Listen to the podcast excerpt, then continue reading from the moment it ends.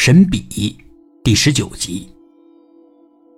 新局长确实做了更多，我没有开口求他什么，他却事事想在我前面，无论是经济方面还是医院条件，都尽量的照顾我。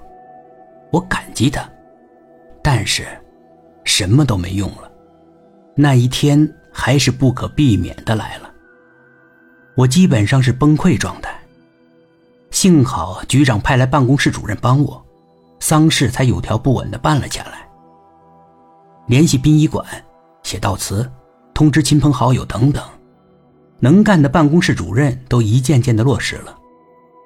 小米那几天也一直陪着我，以女主人的身份出席了这样的场合。可有一件事，他触碰了我的禁忌，是我的父亲。他通知了我的父亲。殡仪馆的那天，我父亲也去了。看见父亲，我一阵错愕。我找到了。办公室主任。怎么通知他来了？办公室主任并不认识我父亲。他是谁？我组织了。一下语言。我父亲，我母亲的前夫。办公室主任秒懂。我不知道啊，亲友那边人员的名单是小米定的。我就走到小米旁边。你怎么通知了我父亲？小米斜了我一眼。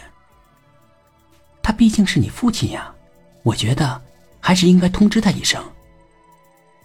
懂什么呀，自作聪明。可我还是压抑着情绪。这件事，你干嘛不跟我商量一下？小米仍然是自作聪明的模样。他可是你在这个世界上最亲的人了。他并不知道，我这最亲的亲人做过什么。我是带着对这个人的怨恨度过了我的青春期，但这么多人在场，又是这样的场合，我还是忍了忍，没有发作。没想到小米继续的自作聪明。你妈不在了，你应该改善一下你跟父亲的感情。我阴沉着脸，没有说话。他毕竟是你的父亲，我懒得再理他。但是我在致悼词的时候，回忆起老妈的人生经历，读稿子读到一半的时候，我终于忍不住了。我扔开了稿子，我指着我父亲，就是这个男人。在他承包厂里的印刷厂，赚到第一笔钱的时候，就找了小三儿，抛弃了我妈，抛弃了我。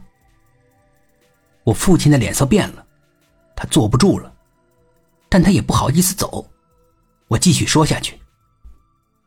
我母亲是个要强的人，坚决的跟他离婚了，带着我，靠着他微薄的工资艰难的生活着。而我这位父亲，给了三个月的抚养费之后，就再也没有给过一分钱。虽然他有一阵子生意不错，并不缺钱。我又停了下来。我父亲好像有点无地自容，他这样的状况，我倒是挺满意的。我就是想让他更不好过。我母亲要强。好多人给他出主意，要他去告这个男人。法院判的抚养费让他掏出来，不能便宜这个男人。但我母亲说，他愿意给就给，不给，我们娘俩也活得下去。但我们绝对不会求他，永远不会。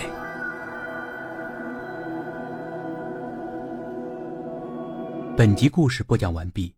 点击上方的订阅，订阅不迷路。